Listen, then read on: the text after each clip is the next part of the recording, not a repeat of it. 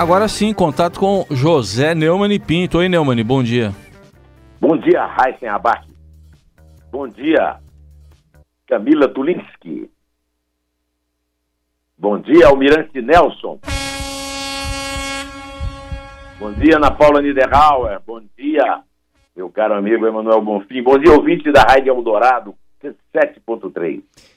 Bom, vamos começar aqui com pelo menos 5 delatores da Odebrecht que relataram à Procuradoria-Geral da República detalhes sobre a reforma feita em um sítio em Atibaia, interior de São Paulo, que investigadores suspeitam ser do ex-presidente Luiz Inácio Lula da Silva. Entre eles, o patriarca da família, Emílio Odebrecht, disse ter informado Lula sobre o andamento da obra em reunião no Palácio do Planalto. Os depoimentos e documentos levantados pela Força-Tarefa da Lava Jato. O que você acha, Nêumanne? Bastarão para pôr fim a essa farsa aí denunciada? Vamos ouvir primeiro o engenheiro da obra do sítio, Almirante Nelson.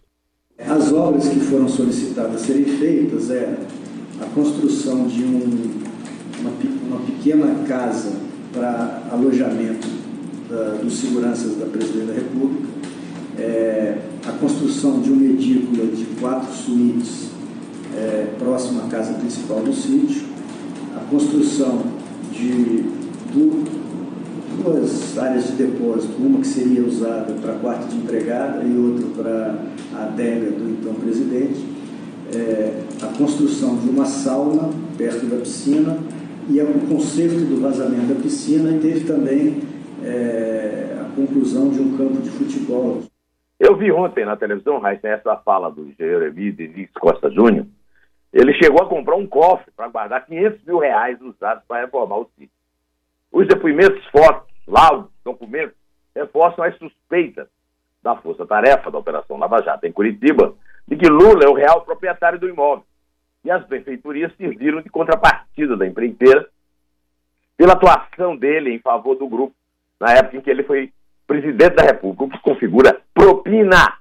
Um inquérito aberto há cerca de 1 ano sobre o caso foi prorrogado em janeiro e está agora em sua fase final. O principal argumento da defesa de Lula é que a propriedade não está em seu nome, mas no de Fernando Bittar e de Jonas Suassuna, sócios de um filho dele. O máximo que a defesa admite é que o ex-presidente esteve no imóvel algumas vezes com a família.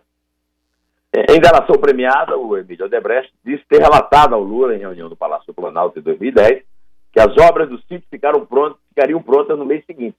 O encontro, segundo ele, ocorreu no fim do ano, próximo do fim do mandato do então presidente. Além dos crimes delatados e que produziram farta documentação, além da lógica simples e plana da tese da acusação, é preciso considerar a insistência com que o Lula, réu, e os seus defensores insistem numa tese estapafúrdia que foge completamente ao entendimento do brasileiro comum. Pelo andar da carruagem, o Lula chegará a Curitiba daqui a 13 dias para depor com a sua versão bastante enfraquecida pela lógica e pelos fatos delatados e documentados. Resta nos ver o que ele restará para sustentar uma versão que até agora parece insustentável. Bom, vamos acompanhar então o que vai acontecer nesse caso específico. Tem um outro aqui, o ex-governador do Rio de Janeiro, Sérgio Cabral Filho, do PMDB, preso desde novembro de 2016 sob acusação de corrupção, tornou-se réu pela 7ª vez, é hepta-réu.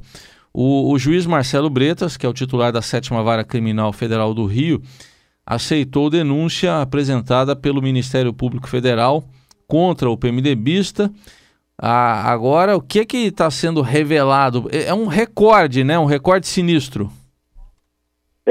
Esse Cabral é acusado de fraude em licitações, recebimento de propina de 5% sobre o valor das obras da reforma do Maracanã e no programa de aceleração de crescimento das favelas. Usou favelado para enriquecer. O ex-governador e mais 19 agentes públicos e empresários foram denunciados. A ação do Ministério Público Federal é resultado de 2 operações, a Saqueador e a Calicute. Na denúncia, ele é apresentado como líder de organização criminosa. Pelo menos 35 milhões de reais teriam sido pagos a ele em propina. O Ministério Público também afirma que os investigados fraudaram licitações envolvendo PAC, das favelas. Há na suspeita lotes envolvendo obras de Manguinhos, Complexo do Alemão e Rocinho. Isso, Heisenhabach, desmoraliza completamente a teoria de quem considera a investigação e a acusação dos crimes a verdadeira causa da penúria a que o Rio, em particular, e o Brasil em geral, chegaram depois do desmanche, do apodrecimento da máquina pública brasileira promovido pelos petistas Lula e Dilma no país e por seu aliado fluminense, carioca, que depois, para fechar o ciclo, também apoiou o principal líder da oposição e suspeitíssimo senador mineiro e presidente nacional do PSDB, Aécio Neves Heisenhabach. Muito bem, E a Comissão de Constituição e Justiça, enquanto isso, lá no Senado, aprovou ontem a inversão da ordem de pauta para dar prioridade à apreciação do projeto que atualiza a lei do abuso de autoridade. O relator, o senador Roberto Requião, leu o novo parecer, o novo relatório dele, apresentado como substitutivo ao projeto original de Renan Calheiros, e alegou ter acrescentado ao texto original a proposta alternativa da Procuradoria-Geral da República. Está tudo pronto para o presidente da CCJ, o suspeitíssimo Edson Lobão, pôr em votação o texto na próxima quarta-feira agora, Nêumanne, dia 26? Esse o problema todo é que o sinistro relator disse que adaptou o texto original do ex-presidente do Senado e líder do PMDB, Renan Calheiros. Ele absorveu nele um projeto alternativo apresentado pelo procurador-geral, Rodrigo Janot, e obteve a aprovação do juiz federal Sérgio Moro. Mas os citados negam o ex-governador do Paraná. Moro declarou que é inverídica a afirmação de que foi consultado e que concordou com a redação do parecer do projeto que altera a lei do abuso de autoridade. O relator da proposta deve apresentar, na quarta-feira, 19, um novo parecer à Comissão de Constituição e Justiça.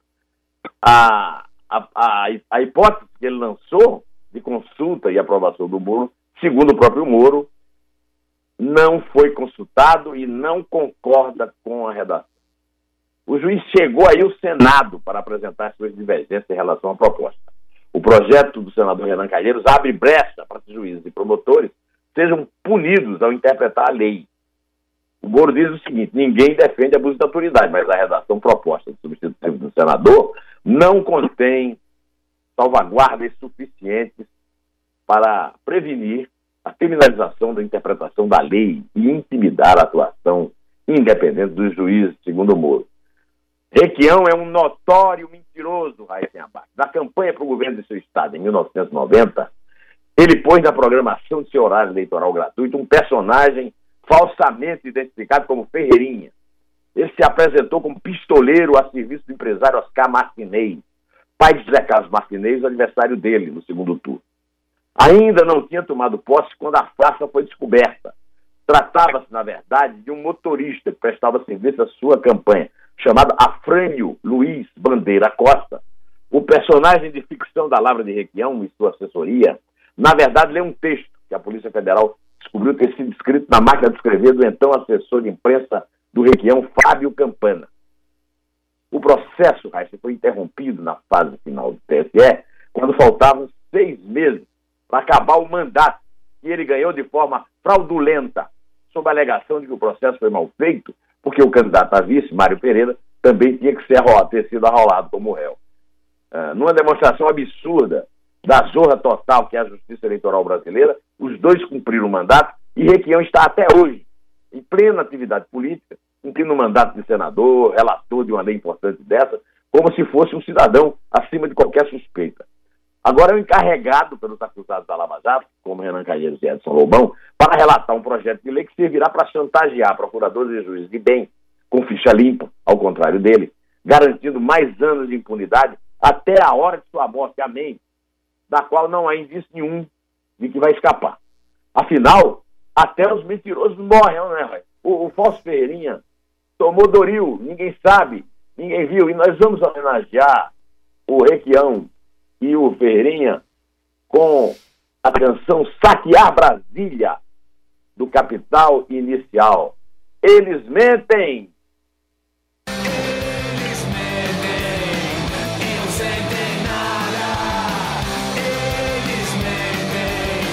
na sua cara.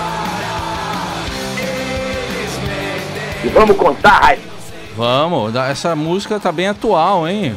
Muito atual. Sempre viva atual. Capital Inicial. Isso aí. É 3. É 2. É 1. Em pé.